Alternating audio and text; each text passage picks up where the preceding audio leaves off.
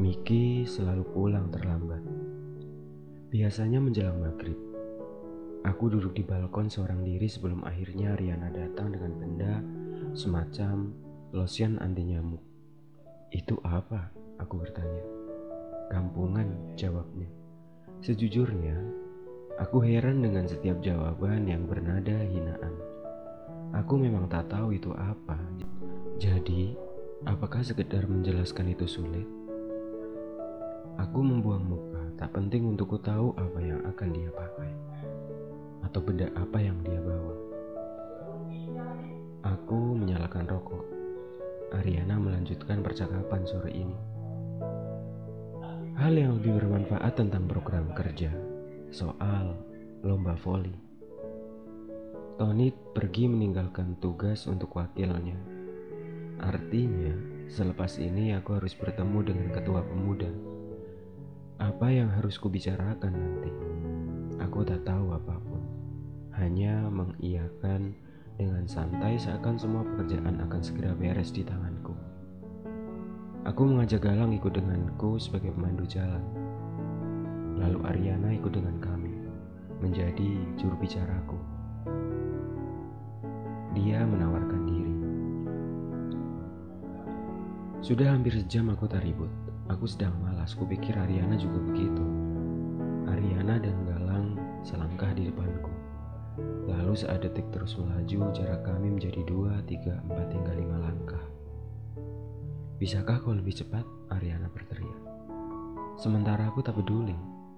Ariana menghela nafas panjang dan posisi badannya sedikit menyebalkan. Galang tersenyum menatapku.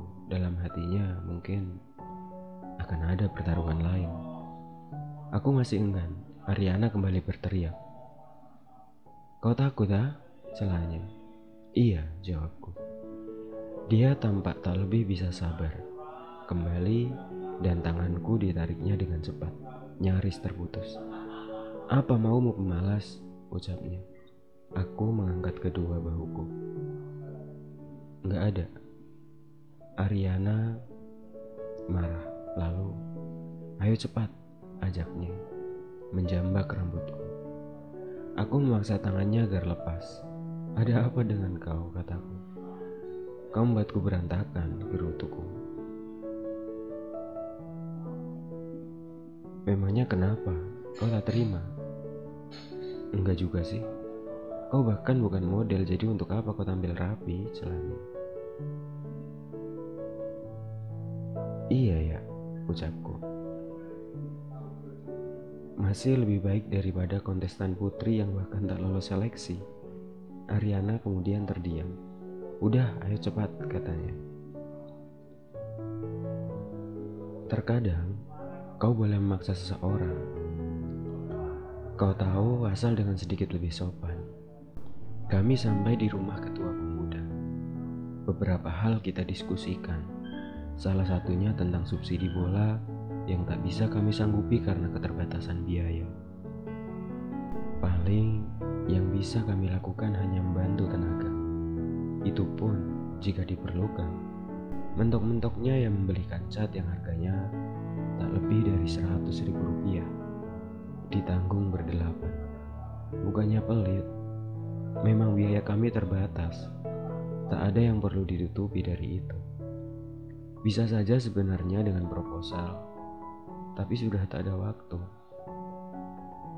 Percakapan kami selesai. Kami pun pulang. Malam yang terlalu buruk. Aku menguasai pembicaraan dengan Pak Ketua Pemuda dan beberapa menit dari sekarang Ariana akan buat ini menjadi lelucon. Tentu saja, aku si bisu yang pandai berkata-kata. Menjadi candaan menarik untuk dia yang merasa lebih ahli.